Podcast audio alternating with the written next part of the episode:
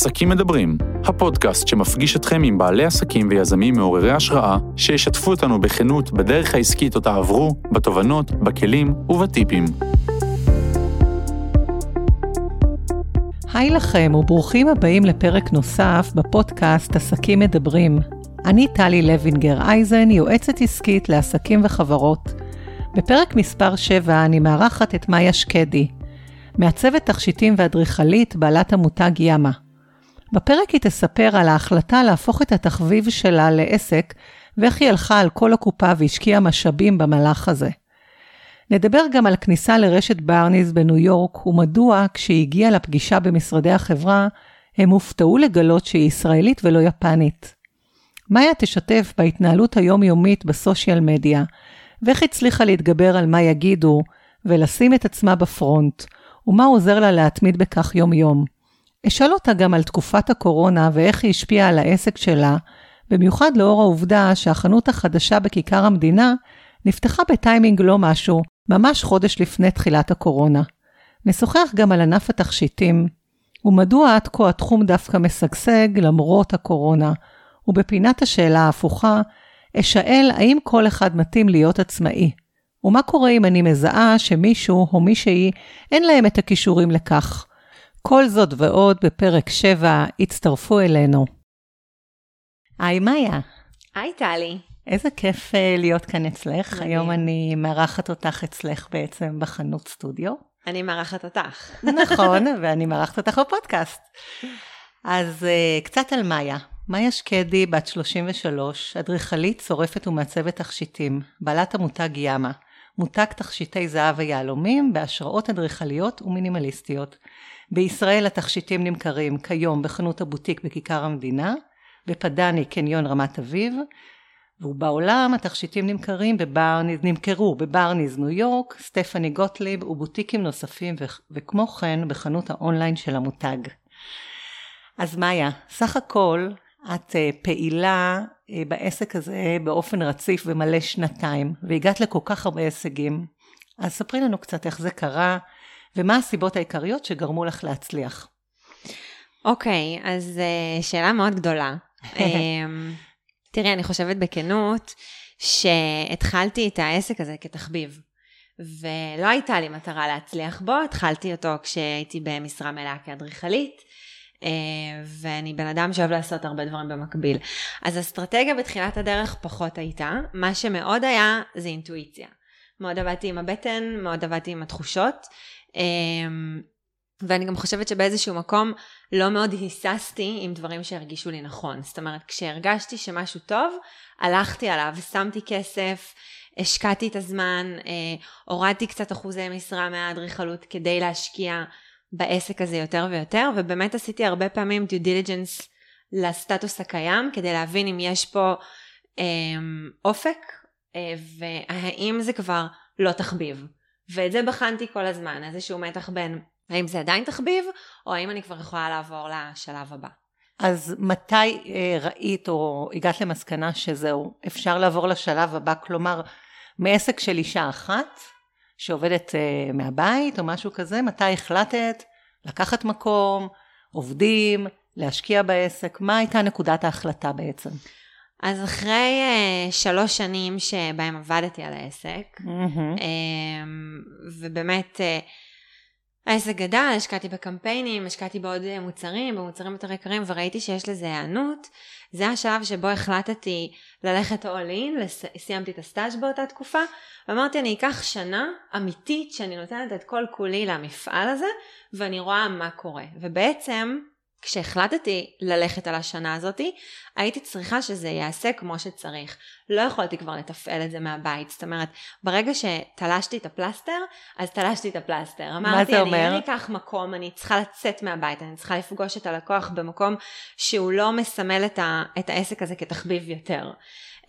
ו, וגם חשבתי עם איזה סוג של קהל או מיקום בארץ, או בתל אביב בפרט, כי אני גם גרה בתל אביב, הייתי רוצה להיות מזוהה. ובאמת הדבר הזה שכל הזמן הוביל אותי זה העשייה והאמנות והעיצוב, והיה לי ברור שאם אני בעצם נכנסת למקום שהוא שהוא אחר והוא לא הבית שלי, הוא חייב להיות מזוהה עם, עם העולם הזה של עיצוב ואומנות. אז מה עשית? זה השלב הראשון שעשיתי, בעצם נכנסתי אה, עם העסק לתוך גלרת אומנות, פה בכיכר המדינה, mm-hmm. אה, ופתחתי איזשהו שורום, אה, ישבתי שם בקומה השנייה, וייצרתי איזשהו חלל שהוא מצד אחד שלי, והוא לא בבית, ומצד שני הוא מאוד מזוהה עם, עם ערכים שהייתי מחוברת אליהם מלכתחילה. גם מרכז תל אביב, גם מקום כאילו, אפשר להגיד יוקרתי, כי לשם התכשיטים הלכו, אבל גם מקום שיש לו אמירה של אומנות, וגם איזשהו מעגל לקוחות קיים ובינלאומי.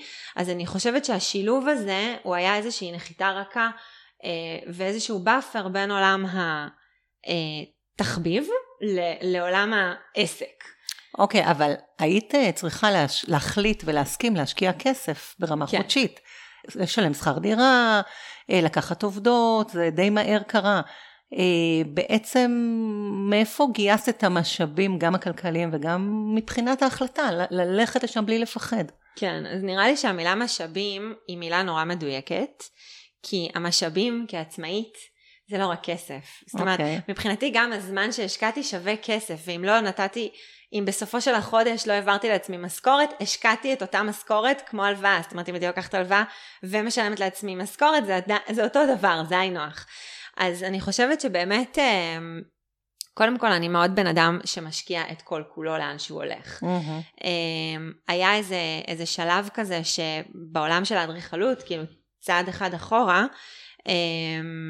אני זכיתי בפרויקט גמר וזכיתי בכסף mm. um, על הפרויקט גמר שלי, והשקעתי את הכסף הזה בלימודים, בשנה שלישית בצורפות בעצם. יש בי משהו שכסף בשבילי הרבה פעמים הוא כלי, הוא פשוט אמצעי. אני חושבת שזה גם מאוד קשור לשלב שלי בחיים, uh, אני עדיין בלי ילדים, אין לי פיות להאכיל, אז... אז אני חושבת שגם התודעה של זה, של להשקיע את עצמך ולקחת את האמצעים שיש לך, ולא לפחד כאילו לצעוד איתם, לסמוך על עצמך ועל הכישרון שלך, זה משהו שתמיד הוביל אותי. עכשיו את שואלת איך קרה שבעצם החלטתי יום בהיר אחד לעשות את השיפט ולהשקיע כסף ולהסכים בעסק. ולהסכים להתחייב. בדיוק. להוצאות קבועות. אז להסכים להתחייב, אני בן אדם של מחויבות, אני כאילו all in בכל מה שאני עושה, זאת לא הייתה הבעיה. הבעיה הרבה פעמים באמת הייתה הקושי הפסיכולוגי של לא להרוויח כמו מה שאני שווה בשוק, mm. או, או איך פתאום לקחת כסף שלי שחסכתי והרווחתי ולשים אותו ולא לדעת מה יקרה איתו, זה... באמת נקודה מאוד uh, חמקמקה כזאת, שהרבה פעמים אתה לא מצליח באמת להסתכל על זה בעיניים ולהגיד, אני מוכן להפסיד את הכסף הזה. היית מוכנה להפסיד כן, את הכסף. הייתי מוכנה להפסיד, אבל אני חייבת להגיד שהרבה פעמים הרגשתי שגם ברמה, uh, בשכבות העוטפות אותי, זה, זה מאוד עזר לי. גם המשפחה שלי היא מאוד אינדורסינג כזה תמיד. אני גם זוכרת כילדה שההורים שלי תמיד היו אומרים לי, תפתחי עסק, הוצאות עלינו הכנסות שלך, ובאמת זה, זה מין משפט של ההורים שלי מגיל שתים עשרה, מבחינתם שנפתח דוכן לימונדה. אז המעטפת של המשפחה תמיד מאוד מאוד עזרה, הם לא השקיעו כסף בעסק שלי, דרך אגב, okay. אבל הידיעה שיש יש שם איזשהו גב לתפוס אותך עם טיפלי, וגם הידיעה שיש לי את הכישורים שלי, שאף אחד לא ייקח ממני, שאם מקסימום זה לא ילך והפסדתי את הכסף, אז אני אשלח קורות חיים ואני אתקבל למקום עבודה אחר. אז, אז יש כאילו את ההסתמכות בסופו של דבר על עצמך כבן אדם ועל הכישורים שלך, וידיעה שכשאתה פותח עסק עצמאי, אתה מתחדד בכישורים שאתה כבר גם ככה טוב בהם. לא שאני אומרת שאתה לא תקבל את הכישורים האלה בעולם שבו אתה יכול להיות שכיר, אתה כנראה גם, אבל אני אף פעם לא הרגשתי שאני מפסידה כסף, אני משקיעה אותו, ויש כן. כאן... זו נקודה אחרת. מאוד מעניינת, כשהיית בשלב הזה הראשוני שהחלטת לצאת מהבית, ראית את, ההש... את ההשקעה הכלכלית הזו הראשונית, כהשקעה בתוך העסק, mm-hmm. כמו שמשקיעים בכל דבר אחר, הם מחליטים להשקיע בנדלן או ב... בכל דבר אחר, וזה משהו שאמור להביא לך תשואה. זאת אומרת, לא ראית בזה, לא חששת ש... שיהיה לך פה, זאת אומרת, לקחת בחשבון שיכול להיות הפסד, אבל לא חששת, כי הרגשת שיש לך גם איזשהו גב. כן. אוקיי. אגב, הנקודה הכי בעייתית בקונספט הזה של התשואה וההשקעה שאת עלולה להפסיד, זה הזמן. אני בן אדם שאין לו סבלנות. בגלל זה אני גם הולכת all in על דברים, כי אני חייבת לראות אם הפרי מבשיל. וזאת אולי הייתה הנקודה בהיבט הכספי שהייתה לי הכי קשה, כי לפעמים לדברים לוקח זמן, לפעמים למותג לוקח זמן להשתרש, לפעמים לעיצובים שלך לוקח זמן להשתפר, לפעמים ללקוחות שלך לוקח זמן לחזור. אז יש פה איזושהי מעגליות שאת צריכה לחכות זמן כדי להבשיל, וזאת הייתה הנקודה שהייתה עבורי הכי הכי קשה. ולמדת סבלנות מהי? אני מקווה שאני לומדת, אני לא למדתי את זה עדיין. כן. אוקיי, אז אפרופו סבלנות וקצב, אחרי ששכרת ונכנסת לגלריה בכיכר המדינה, לא, לא אחרי זמן רב, בעצם הצלחת להגיע לחול, לפרוץ לארצות הברית, להגיע לשוק האמריקאי, ספרי על זה. בתור מישהי שגם גדלה בארצות הברית, לא הרגשתי שיש פה איזשהו גבול. בעולם היום אתה יכול להגיע לכל דבר, מקום, פיזי, טיסה, קשר, חנות, והרגשתי שאני כאילו עם הכישורים האלה ו- וגם ה... היכולת הזאת היא להתאמה בחול, לא הרגשתי שיש לי איזה גבול. זאת אומרת, גם פה, זאת לא שקמתי בוקר אחד, אמרתי, I'm gonna nail America, לא, אבל מאוד, די מהר הבנתי שאני חייבת לגשש ולהבין מה קורה שם, ובאמת בשלב הזה, עוד אפילו לפני שנהייתי עצמאית, בשנה האחרונה שלי באדריכלות, קיבלתי כל מיני מיילים על כל מיני תערוכות, וגם שוב, אני בן אדם שפשוט שם את הכסף, קיבלתי איזושהי הצעה להירשם לאיזו תערוכה שאף אחד לא הכיר, להיות, אה, אה, לעשות אה, pre-sign-up ולהתחייב לזה, ואמרתי, אוקיי, זאת חצי שנה, זה עולה כמה אלפי דולרים, יאללה, נרשם, כאילו, יש הרבה דברים שהמחשבה לא מאוד מבססת אותם, אבל האינטואיציה, כן? וגם האומץ, היה לך אומץ, כן. לסכן אולי את הסכום כסף הזה, עוד פעם אנחנו מדברות על סיכון וצורה. נכון, נכון. אז האמת להגיד לך שהקטע שה, הזה של חול, היה שוב הרבה אינטואיציה, גם לוגיקה, אין פה מספיק אנשים ומספיק כסף כדי לעשות, להגיע למספיק הצלחה, וגם כאילו גם חוסר ההצלחה גרמה לי להתעקש עוד יותר ולהבין שיש שם פוטנציאל. התערוכות שהייתי בהן היו די בינוניות, אם להגיד את האמת. יצא שבאחת מהנסיעות לתערוכה פגשתי מנכ"ל במטוס, כאילו של איזו חברה שנהיה בינינו קשר אחר כך. באחת מהתערוכות האחרות ראיתי מישהי שזיהיתי מהאינסטגרם ואפילו לא מצמצה לכיווני, ושלחתי לה מיילים במשך שנתיים ובסוף זה קרה. לברניז הגעתי בכלל דרך האינסטגרם, אז זה פשוט נתן לי את האומץ לא לוותר על זה, אבל זה לא שהתערוכות האלה הצליחו. אוקיי, אז בעצם את אומרת שהחשיפה שלך לעולם קרתה בסופו של דבר דרך זה שדפקת על דלתות, או העזת לפנות לאנשים, out of nowhere, כן. ובלי בושה, להציג את עצמך. איך פנית? את יכולה קצת לפרט? בטח. אז נניח הייתה איזושהי כאילו בלוגרית תכשיטים, או מישהי די גדולה בארצות הברית, שאמרה לי הרבה פעמים שזה לא מתאים. היא לא אמרה לי לא, היא לא אמרה לי אל תכתבי לי יותר מיילים. איך פנית אליה? מה כתבת לה? בפנייה הראשונית. כתבתי לה מייל של אלן, אני מאיה, בעלת המותג ימה, מישראל, ידעתי שהיא יהודייה, שהיא ג'אפית כזאת, ניו יורקרית, ידעתי שנגיד ישראל יכול להיות משהו שאולי ידבר אליה. שלחתי לה כמה עיצובים, כאילו שלחתי לה גם פי די אף, כאילו עם כמה מחירים ועיצובים שחשבתי שהיא תאהב, וכמובן אמרתי, כאילו שלגמרי מבחינתי, אם היא תרצה סמפלים, אני שולחת לה בכיף, וזה יגיע אליה תוך כמה ימים, וכאילו את מנסה באמת להגיע הכי מוכנה שאת יכולה, אפילו למייל הזה ו- ואיך הוא מתבלט, זאת אומרת, האם זה החתימה שלך שהיא שונה, האם ה-פי די אף תופס את העין, האם נגיד ה-פי די אף ששלחתי לה, הכל היה באלכסון.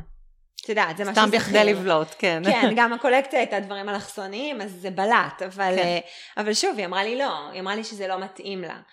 ועקבתי אחריה הרבה זמן, וקלטתי שהיא צ'יזית לאללה, פשוט נורא נורא אוהבת לבבות. אז יום אחד, באחת מהטיסות שלי חזרה מחול, מתערוכה די כושלת, ישבתי ארבע עשרה שעות בדרך חזרה מ-אל איי, ועיצבתי קולקציה של חמש טבעות לב, וייצרתי אותה תוך שבועיים, צילמתי, שלחתי לה מייל, כתבתי לה, יוצאתי קולקציה חדשה, אלה המוצרים שאני חושבת שתביא, זה היה כל הקולקציה, והאמת שהיא ענתה לי צ'יק צ'ק, ואמרה לי, וואו, כאילו, אני, אני מתה על זה, תשלחי לי. אז לפעמים זה גם לייצר את הדבר שיכול להתאים לבן אדם, במקום להציע את עצמך כמו שאתה, ולהגיד אולי זה יקלע. לפעמים אתה צריך לקלוע באיזושהי אסטרטגיה מסוימת. כן, להתאים את עצמך.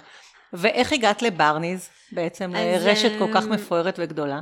כן, אז נראה לי שברניז תמיד היה החלום, גם שאת נכנסת לחנות הזאת, שאגב פשטה רגל, לצערי, בקומה הראשונה את נכנסת להול תכשיטי מטורף, באמת של עיצובים מדהימים ומיטבי המעצבים, מיטב המעצבים בעולם.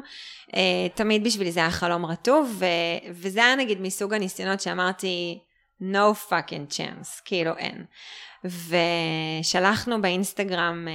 איך העזת אבל? את יודעת, את קצת חוצפה ישראלית כזאת. הכי חוצפה ישראלית, אבל עד היום יש לי קובץ אקסל מטורף של כל הקניינים שעובדים פה ועובדים שם, הם גם זזים לפעמים, ולפעמים יש להם אפילו פרופילים שקשורים למותג עצמו, נגיד טלי ביי ברניז, למשל, יש להם כאלה, לא משנה, אני ראיתי שמישהי ספציפית עובדת שם, אולי כי הייתה באיזה פודקאסט או משהו, הגעתי אליה, שלחתי לה באמת הודעה. הודעה, הודעה יחסית קצרה באינסטגרם, האמת שעשינו גרפיקה שמפוצלת לארבע, ואת שולחת את ארבע תמונות שבעצם נראה, כשאת עושה סקרול, הן מתחברות בגרפיקה כן. שלהן.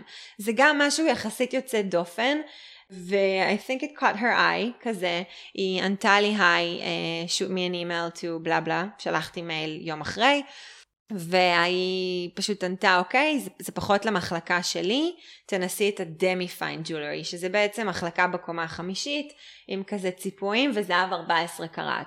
ואני אומרת לעצמי, אם אני הולכת לברניז, אני לא הולכת להיות בשום קומה חמש, ולא בשום Demi-Fine, ואם כבר ענו לי, I'm giving it my best. אז כמובן שגם עניתי לדמי-פיין, ועם אמריקאים אתה מאוד צריך להתנהל באמריקאיות. שמה זה אומר? אתה צריך להיות סופר פולייט, ולא מאוד ישיר, ולא מאוד נוקשה, וכאילו להיות פשוט אמריקאי. אוקיי. אבל במקביל התחלתי לעבוד על קולקציה חדשה, ושלחתי בנוסף לאותה בחורה, שבעצם ניהלה את המחלקת יוקרה, שלחתי לה טיזר כזה של שלושה פריטים, ואמרה לי, אה, ah, אוקיי, זה שמונה עשרה קראט, זה יהלומים, זה כבר מתחיל להרגיש יותר כבד, זה עלול להתאים לנו. תשלחי לי עוד, אני רוצה לראות את כל הקולקציה, ואני כזה, אין עוד קולקציה, יש שלושה פריטים.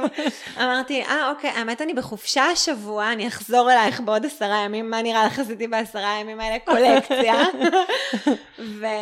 ושלחתי לה, בינתיים אגב היא גם התחלפה, שזה קורה הרבה, את מתחילה קשר עם מישהו, הוא מתחלף, הוא זז. אבל לא התייאשת. בכלל לא, ההוא השני שכבר נכנס לנעליה ענה לי, ואמר לי, אוקיי, אנחנו רוצים לראות את זה in person, את יכולה להגיע, אני כזה, במקרה אני ב-אל איי בעוד שבוע, אני קופצת. זה גם היה נכון, במקרה אני ב-אל איי, יש לי כמה פגישות בניו יורק, אני יכולה, I can do Monday at עשר, כזה, אז הוא אומר לי, אוקיי, כאילו, תגיעי, ושם, כשאת כבר מגיעה לפגישה, אז צריכה, to put on the show, את צריכה לגמרי, שזה ייראה טוב, עבדתי, כאילו דחיתי את הנסיעה טיפה כדי להספיק, במקום להיות בעלי עשרה ימים, הייתי בעלי ארבעה ימים, ובשאר הזמן לפני עוד התכוננתי והכנתי תצוגה, לא רק את התכשיטים, את מגיעה, את, את, את צריכה כאילו באמת להיראות כמו עסק שהוא רציני, ואת כל כך מתכוננת לזה, התכוננתי לזה, השקעתי בזה המון המון כסף, אפילו על המייל ההוא שהיא רצתה לראות עוד פריטים, ייצרתי פריטים וצילמתי בשביל הפרפט שאולי תענה לי שוב. שוב לקחת מגיעה, את הסיכון ושוב היה לך אומץ כן. ולא את פחדת. את מגיעה לפגישה הזאת, כולך כאילו החיים שלי תלויים בזה, כן? שיניתי את כל כן. המסלול של הטיסה, באתי עם כל הדברים האלה. איך שאני מגיעה לפגישה, הוא מסתכל ואומר לי, אה, את לא יפנית? חשבתי שיאמה זה יפני, ואני כאילו מתפוצצת מצחוק מבפני כזה, פאק, אבל אדם אפילו לא קרא עליי, כאילו את, את כבר עמוק בהשקעה, והוא, טוב, יאללה, אני אפגוש את זה מישהי לחצי שעה. חשבת שתגיע איזו יפנית. זהו, והחלק הכי, הכי הזוי בתוך כל זה, זה שאמרתי לו, לא, אני ישראלית, אז הוא אומר לי, אה, באמת, אני לבנוני. ככה התחילה הפגישה, ואני כזה... כאילו, לבנוני אמריקאי. אז זהו, אז הוא אחר כך גם... נפתחנו והוא לבנוני נוצרי גיי, אז הוא דווקא מת על תל אביב, אבל באמת שזה יכל היה ללכת לשני כיוונים מאוד דיכוטומיים, אתה לפעמים לא יודע למה אתה נכנס, ואולי הנאיביות... צריך גם מזל, צריך גם מזל. מזל, ואולי גם הנאיביות עזרה. לפעמים אתה לא יודע לאן אתה קופץ. אוקיי, okay, אז ימה הופיעה או הציגה בברניז, אנחנו יודעות שבסופו של דבר הכל בו זה נסגר לצערנו, ואוקיי, okay, והפרק הזה הסתיים. ואז לא עמדת במקום, המשכת להתקדם, פתחת חנות אחרת שלך, של המותג, בכיכר המדינה.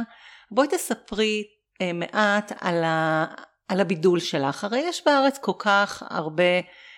מעצבות תכשיטים ומותגי תכשיטים, יש הרבה תכשיטי יוקרה, כולם יודעים לעצב יפה, אנחנו חיים בישראל, יש פה הרבה אנשים מוכשרים. איך את מבדלת את עצמך?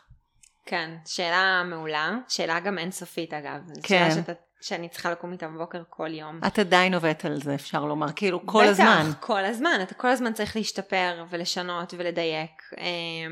אני, אני, אני חושבת שזה מתפצל לשניים. אחד, זה העיצובים. אני חושבת שהאדריכלות ניכרת מהם, המינימליזם. הרבה פעמים אני מסתכלת על אזורים בתכשיט שאנשים לא מרבים להסתכל עליהם, שזה מאוד מזכיר לי את, ה, את החזית החמישית, שזה הגג באדריכלות, שאף אחד לא מסתכל על זה, אלא אם כן אתה בבניין ליד, ואז אתה מבין כמה זה מכוער. כן. אבל באמת הקטע של העיצובים הוא לא רק במוצר הסופי, זאת אומרת, אני יושבת על כל מודל לבד, אין לי מודליסט, אין לי מישהו שמעצב לי את התכשיטים ואני מעבירה לו על איזה מפית את הרעיון. איך את ממדלת? באיזו תוכנה? אני ממדלת בריינו, וזה סקיל למשל שלמדתי באדריכלות, גם בתואר תמיד הייתי ה... התלת מימדיסטית, כאילו זה, זה באמת משהו שאני מאוד נמשכת אליו, תמיד הייתי טובה בו, כיף לי, אני מאוד אוהבת לעבוד על עיצובים, וזה כמו כלי, זה כמו לדעת לצייר, אז כן. זה שאני יושבת על העיצובים של עצמי, וככה אני מפתחת קולקציות, וככה אני מייצרת עיצובים אישיים, אז נורא קל לבן אדם שמגיע אליי להתחבר, לעיצוב שלי, כי הוא יודע בדיוק מה הוא יקבל, אני בקשר תמידי עם, ה, עם הלקוחות שלי, או, או עם אנשים שבאים לעשות פה עיצוב, כי... כי זה אני עושה את זה, אז אין בעיה להזיז, אין בעיה להגדיל, אין בעיה לשנות, ותמיד אומרת, הם רואים את הערכים שלי כן. בדבר, הם יודעים שזה יהיה בכתב ידי, לצורך העניין. זאת אומרת שחלק מהייחודיות של ימה, אלו העיצובים, ובנוסף היכולת בעצם להתאים את זה לצרכים של הלקוח, להיות מאוד ספציפית, כן. להתאים את זה באופן אישי, אפשר כן, לומר? כן, נראה לי שאפשר לומר, אבל זה בעצם רק הסעיף הראשון, הסעיף השני, שאיך mm-hmm. שאני רואה את זה, זה שאני מאוד נגישה. זאת אומרת, אתה מסמס לי שאתה רוצה, ראית משהו באתר והוא יפה, זה מגיע לנייד שלי, אני עונה לכולם. כאילו, קשה לי להסביר את זה, זה לא שיש פה איזו היררכיה, כן? כל מי שנכנס פה בדלת של החנות היום, גם כשיש פה את העובדות שלי, הן נורא דומות לי, כאילו, כל, כל אחת בסגנונה, אבל יש לי נגיד עובדת אחת שהיא סטודנטית לאדריכלות, ומישהי אחרת שהיא כזה חיל אווירניקית, שזה גם מאוד ברקע שלי. אני ממש מרגישה שכל מי שנכנס לפה מאוד מרגיש אותי. וגם אם הוא לא פגש אותי, הוא ישמע ממני, הוא יקבל ממני את החשבונית, הוא יקבל ממני את ההדמיה, הוא יקבל ממני את הטלפון על תודה. אני מאוד שם, ואני ממש רואה כאילו כמה הקשר הזה חשוב. את מייצרת קשר אישי. כן. עם כן. הלקוחות. החל מההודעה שאת מקבלת, ועד הרגע שהם כבר קיבלו את התכשיט, ואת בודקת איך הם מרגישים עם זה, ואם טוב להם. לגמרי, גם כל אבן ש... שיש פה משובצת בתכשיט, אני בחרתי לבד. זאת אומרת, כן. אין פה... מפעל של מאתיים איש. אז בעצם את, אפשר להגיד שאת גם מנגישה את עצמך, את גם גורמת ללקוחות להרגיש שיש להם על מי לסמוך. כן, כן. זאת הנקודה בעצם. תמיד יש להם לאן לחזור, וכן, זה סופר עקרוני בעיניי, גם זאת אחת מהסיבות שהרגשתי שהמקום הזה צריך חנות, כי הוא צריך פנים. אנשים רוצים לדעת לאן הם מגיעים, ולאן הם יגיעו שוב כשהם ירצו לשנות משהו, או להקטין את המידה, או להחליף את התכשיט, או לא יודעת מה, כאילו אנשים צמאים לזה, הם באמת רוצים לדעת שהם יכולים לסמוך על המקום שבו הם השקיעו את האנרגיה ואת הכסף שלהם, ואני רואה את זה אותו דבר, זה גם האנרגיה שלי, כאילו כן, זה הדדי. כן, אוקיי, אז איך בעצם הקהל מגיע אלייך? תשמעי, המותג שלך קיים פול פאוור שנתיים. כן. התחלת אמנם לעבוד לפני חמש שנים, אבל באיזי, במקביל לעבודה אחרת, שנתיים, והשגת הרבה מאוד לקוחות, מחזורים מאוד גבוהים. איך עשית את זה? את יכולה קצת לפרט על הסושיאל מדיה ועל הפעילות שלך היומיומית? כן. איך עשיתי את זה? אני חייבת להגיד שנגיד כל בן אדם שאני עובדת איתו על קידום, לא מבין... איך עשיתי את זה, וגם אני לא, כי, וזה נגיד גרוע, זה ממש נקודה לשיפור, אני פחות ישבתי על המספרים ופחות הפכתי את זה למשהו אמפירי. לא אמרתי לעצמי, אוקיי, בשורה התחתונה אני שמה X כסף שיווק, נכנס ארבע איקס כסף מחזור. אני ממש לא שם. אבל מה כן עשית? אז זהו, אז אני אגיד מה כן עשיתי. אני רק התחלתי במה לא עשיתי, ואני כל כך מצפה לעשות את זה, כי אולי... כרגיל, לא? התחלת בלא. אז איך כן עשיתי את זה? אני חושבת שגם דרך הסושיאל מאוד התקרבתי ללקוחות. לקח לי הרבה זמן לשים את הפרצוף שלי שם, באופן אישי... מאוד קשה לי גם להצטלם, זה מוזר, כי אם מישהי מקשיבה לנו, או מישהו, הוא מכיר את המותג, הוא כזה, איזה שקרנית, היא כל הזמן מצטלמת, אבל זה לא נכון.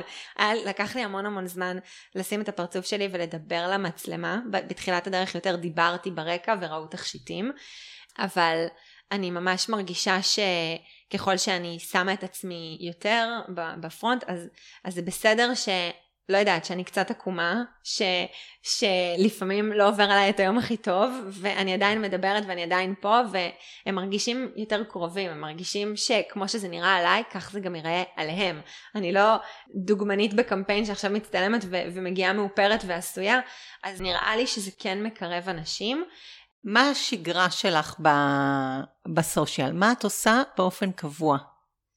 ובאיזו תדירות? התחלתי... נגיד באמת לחשוב איך אני מייצרת עוגנים שאנשים יהיו שמחים לחזור עליהם. אז נניח בבוקר אני משתדלת להעלות איזשהו שיר, מוזיקה זה משהו קרוב לליבי, ואני מנסה להעלות איזשהו שיר לפחות בבוקר או פעם ביומיים, כי אני באמת זה חלק משגרת הבוקר שלי, אני שותה קפה בבית ואני שומעת מוזיקה. ככה אני אוהבת להתחיל את היום. אז מה, את מעלה שיר, רואים אותך. כן, נכון? כן, אז אני מעלה ואת... איזשהו שיר שאני אוהבת, ו- ואת הקפה שלי. ואת הקפה, בלי לא התכשיטים. לא תמיד יש לי תכשיטים להראות, כי אני אוקיי. לרוב עונדת את אותם דברים, אז מה, זאת תהיה אותה תמונה שנה שלמה עם אותם תכשיטים. אז עם הקפה מתחילה עם איזשהו סטורי, כן. פעם ביום, פעם ביומיים, עם מוזיקה. כן. ואחר כך, מה ואחר קורה? ואחר כך אני לרוב מגיעה לחנות, או שאני פה ואני עובדת מפה, או שאחת מעובדות פה ואני בעצם ממשיכה לבורסה לבחור אבנים, או בעצם לעבוד עם כל הספקים שלי. אז אני הרבה פעמים מעלה דברים שהם in the making, ואפשר לראות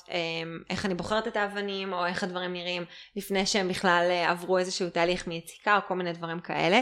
הרבה פעמים גם פה בחנות אנחנו ממש מתחילות להרוז, והרבה פעמים, אוי אוי, הרסת את זה, בואי נוציא את זה ונצלם את זה שנייה, כי שכחתי, וגם קורה לי מלא פעמים שאנחנו מצלמות משהו שיש עליו הקדשה אישית, והיא בכלל עוקבת אחרינו, ועכשיו היא קולטת את ההקדשה, והרסנו את ההפתעה.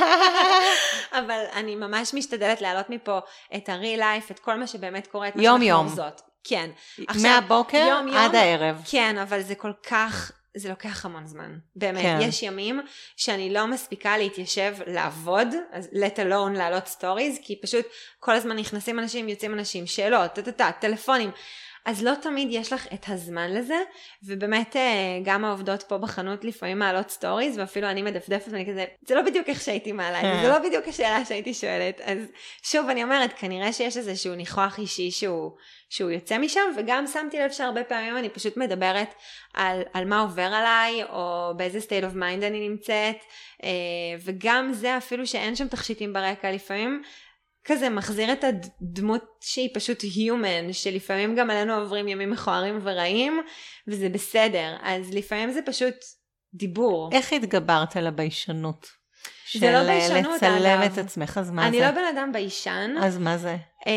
לא רציתי לצאת בתדמית של חיה בסרט, שכאילו כל הזמן מצלמת את עצמה, ומי חושבת שהיא, זה נגיד מאוד מאוד הוביל אותי. איך התגברת על זה? הבנתי שזה גם מחבר אותי, באמת זה מחבר אותי לעצמי ולעסק, לדבר על זה,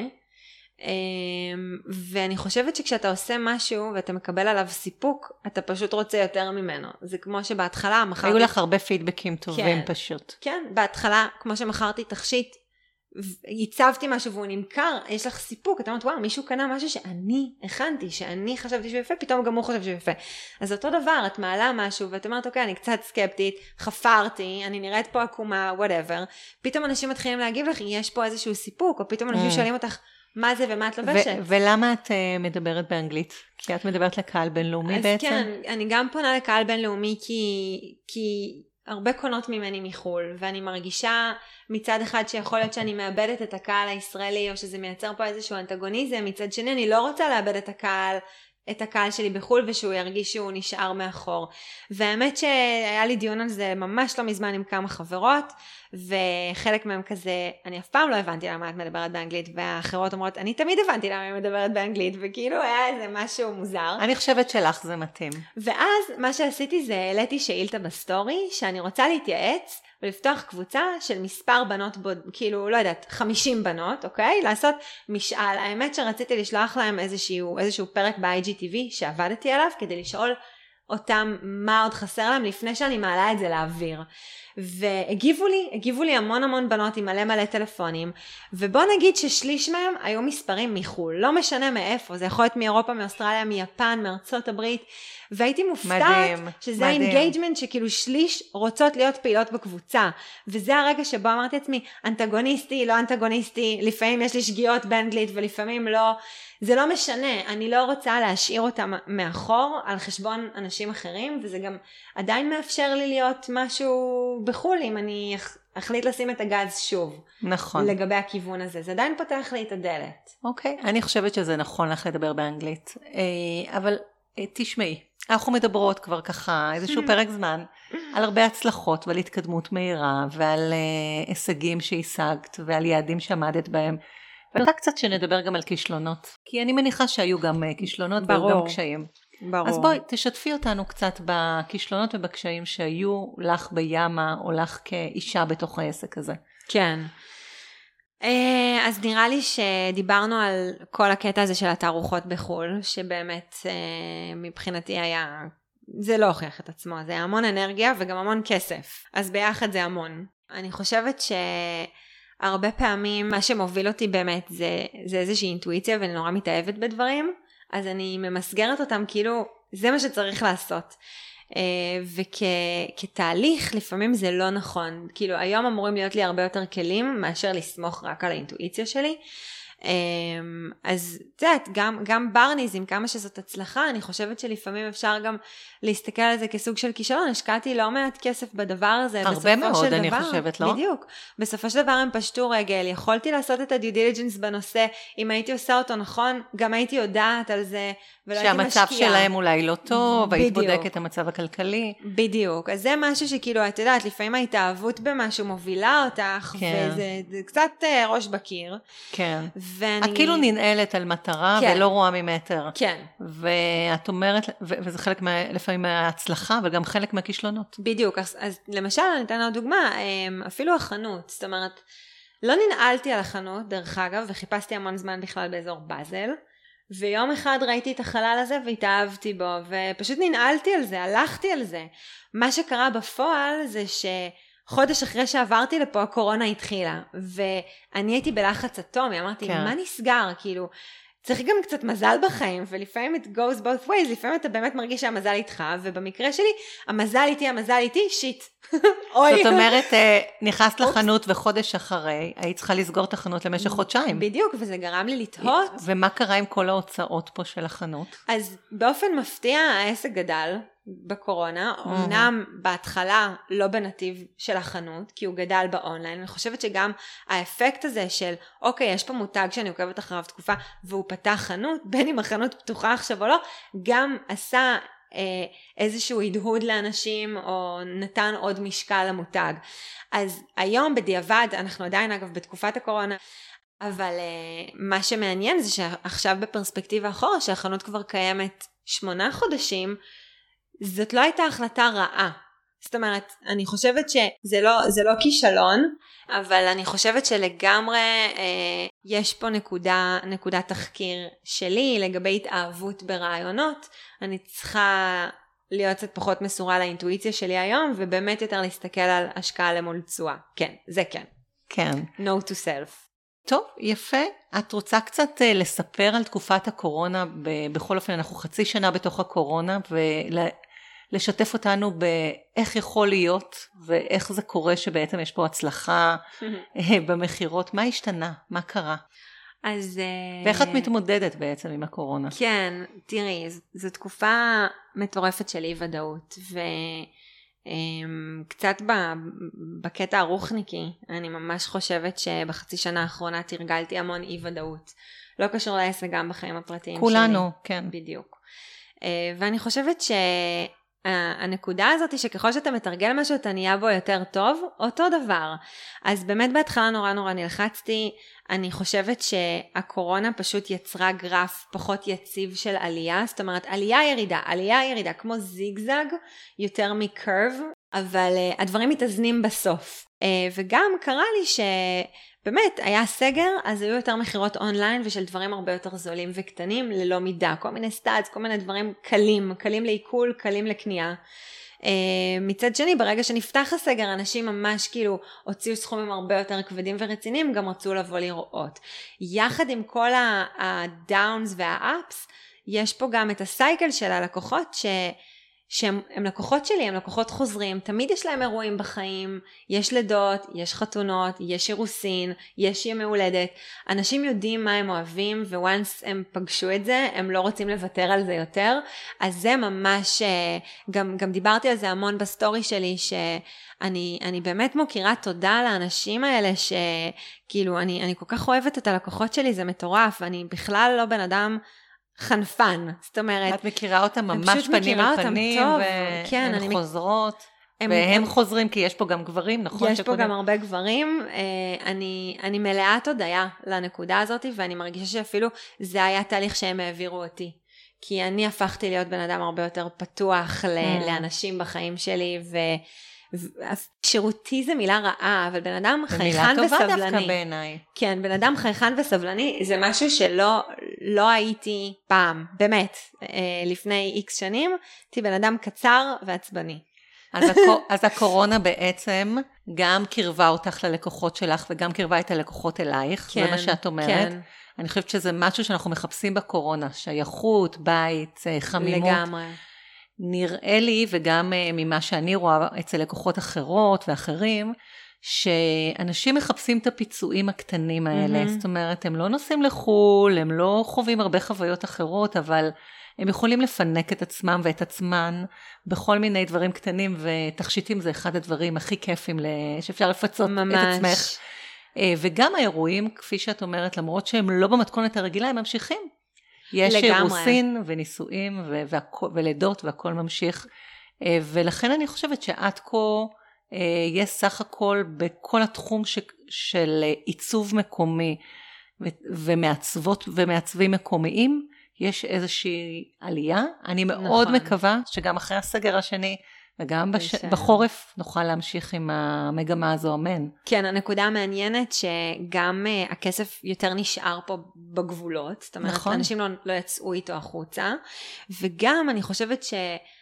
פתאום בעקבות הקורונה אנשים יותר למדו לסמוך רק על עצמנו, זה כאילו מין משפט מהשואה, לסמוך רק על עצמנו, אבל זה מה שקרה, פתאום הבנתי שאני לא יכולה להזמין מהספק שלי מסין, אני אזמין מהספק המקומי בארץ משהו, או את השרשרות שלי מאיטליה, זה מה שקרה, לא היה אפשרות להזמין שום דבר מאיטליה, אז אתה מתחיל לייצר בעצם את עצמך בגבולות המדינה, ואני חושבת שכך גם אנשים, אז הם פחות נסו, פחות התפנקו בחול, אז הם יותר התפנקו בארץ. ואני אוסיף עוד משהו, שזהב זו השקעה. זהב ויהלומים, אבנים טובות, וזהב כמטריאל, כחומר, זה גם מקום להשקיע בו את הכסף. בטח, הזהב עלה במעל מ-שלושים וחמישה אחוז. ולכן בתחום הזה, סיבה נוספת, כן, לא הסיבה היחידה, אנשים מוכנים להשקיע עוד ועוד. ו... זה, וזה אגב, נהדר. זה לא רק החומריות של המוצר, אני מרגישה שכאילו המון אנשים בקורונה עברו איזה תהליך מאוד נפשי, של כאילו ליהנות מהכאן ועכשיו, ולהיות טיפה יותר אקולוגיים, וטיפה פחות להזיק לסביבה. אני חושבת שאנשים הבינו את הערך של להשקיע במשהו אחד טוב, מאשר במלא שיט. נכון. וגם... השייכות, השייכות היא נורא נורא חשובה, אני תמיד עבדתי על מוצרים שיש להם המון מקום לצקת כאילו את התוכן האישי שלך, אבל עכשיו יותר מתמיד זה מרגיש לי כמו משהו שאנשים מתענגים עליו, הם כזה, או, oh, סוף סוף מישהי שאני יכולה, יש מקום לחריטה וזה גם יפה, זה לא כאילו, אז נראה לי ש... הקטע הזה של השייכות ולקנות משהו איכותי, טוב, יוקרתי, אבל שהוא גם מאפשר לך לצקת את החיים שלך לתוכו, את העץ המשפחתי שלך, או, או מסר כלשהו ממך לעצמך, או מנטרה, או אני לא יודעת מה, אנשים מחפשים משמעות במה שיש עליהם, ואני ממש רואה את זה. אני מחכימה איתך. בעיניי זה גם חלק מהמיתוג והבידול של כן. ימה, שיש אפשרות לחרות ו- את, את הראשי תיבות ואת האותיות, וזה חלק מהבידול והייחודיות, וגם באמת היכולת הזו שלך דרך הריינו להתאים כל דבר. נכון. קשור לזה. נכון. יופי, אז תודה על החלק הזה, אני חושבת שנתרמנו המון, ועכשיו אני מעבירה את המיקרופון אלייך, אם את רוצה לשאול אותי שאלה אישית, לשאול אותי כמישהי שליוותה אותך גם, כיועצת כן. שליוותה אותך, אז אנחנו בפינת השאלה ההפוכה. אוקיי, okay, אז uh, מה שמעניין אותי, אני זוכרת שכשבאתי לך בתחילת דרכי, הייתי שכירה, כאמור, ומה שהכי הטריד אותי, זה איך להיות עצמאית. לא הבנתי איך הופכים להיות עצמאים בעולם הזה, ונראה לי שאולי זאת השאלה שלי, זאת אומרת, האם היית מלווה עסק, שהוא עצמאי או שהוא רוצה להיות עצמאי, אבל היית מזהה בו, חוסר יכולת לפתח איזשהו טון פנימי, או חוסר ביטחון מסוים לגבי הכישרון שלו, האם יש שם פוטנציאל שאת היית מסוגלת ללוות ולעבוד איתו? אוקיי, קודם כל, זו שאלה מעניינת. לא פשוט לעבור מסטטוס של שכיר או שכירה לסטטוס של עצמאי. יש בזה הרבה ויתורים, בעיקר ויתור על הביטחון ועל היציבות, ואני חושבת שבימי הקורונה זה עוד יותר נכון. מחריף או מחמיר את הדילמה. יחד עם זאת, אני חושבת, אחרי שפגשתי כל כך הרבה עצמאים, שלהיות עצמאי זה, זה state of mind, זה אופי, mm-hmm. זה סגנון חיים, זה משהו שבא מבפנים והוא חזק, ו... ויש הרבה מאוד אנשים שרוצים להיות עצמאים, ו... ומוכנים גם לוותר, גם אני בעצמי, אגב, mm-hmm. מוכנים לוותר, על המשרה הקבועה שלהם ועל המון הטבות, ולממש את החלק הזה של המימוש העצמי, של הפיתוח ושל להיות עצמאים, במלוא מובן המילה. אז זה קודם כל חשוב לומר. שנית, בעצם את שואלת, האם כל אחד נועד להיות עצמאי? האם זה מתאים לכל אחד? כן, האם הרצון כשעצמו הוא מספק? כאילו, לפעמים אתה צריך לדעת שאתה יודע לנהל את עצמך. נכון. אני מאוד מאמינה באנשים, ומאמינה בהשתנות, ומאמינה בפוטנציאל וביכולת לשנות ולהתפתח. יש אנשים שמגיעים יותר טלנט כעצמאים, והם כבר מראש גם מהילדות שלהם, הם, הם הרבה יותר עצמאים, ועם יכולת דרייב פנימי כזה, ועם יכולת לדחוף את עצמם, נחושים יותר, מסמנים מטרה, רצים מהר יותר, יש אנשים כאלה, ויש אנשים שהם פחות. אני לא מבטרת על אף אחד, לא מבטרת, ומאמינה באמונה שלמה שכל אחד יכול להיות עצמאי, שכל אחד יכול לפתח את השריר הזה, להתאמן עליו, לפתח את המיומנות הזו, לפעמים זו דרך קלה, אינטואיטיבית ופשוטה ומהירה, כמו במקרה שלך, ולפעמים זו דרך יותר ארוכה. אז מה? אז זו דרך יותר מדהים. ארוכה, אז זה לוקח שנים, אבל לא צריך לוותר, כי בעיניי החלום, או משאלת הלב, היא זו ש... שאנחנו אמורים להקשיב לה בראש וראשונה, לגמרי. והיא המובילה, והיא מישהו מאוד מאוד רוצה, ומוכן גם, ויש לו סבלנות להמתין, ומוכן אה, לעבור דרך אה, מאתגרת, אז קדימה, נעבור ביחד, דרך מאתגרת. לגמרי, מסכימה.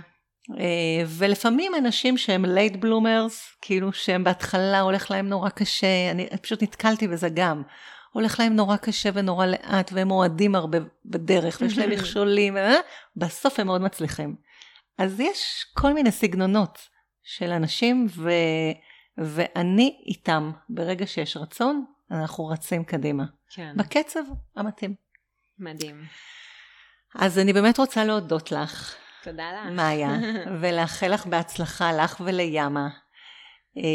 אני מקווה שנמשיך ונראה עוד התפתחויות והפתעות, ושתמשיכי ותכבשי את העולם. יש לך הרבה מאוד יכולות.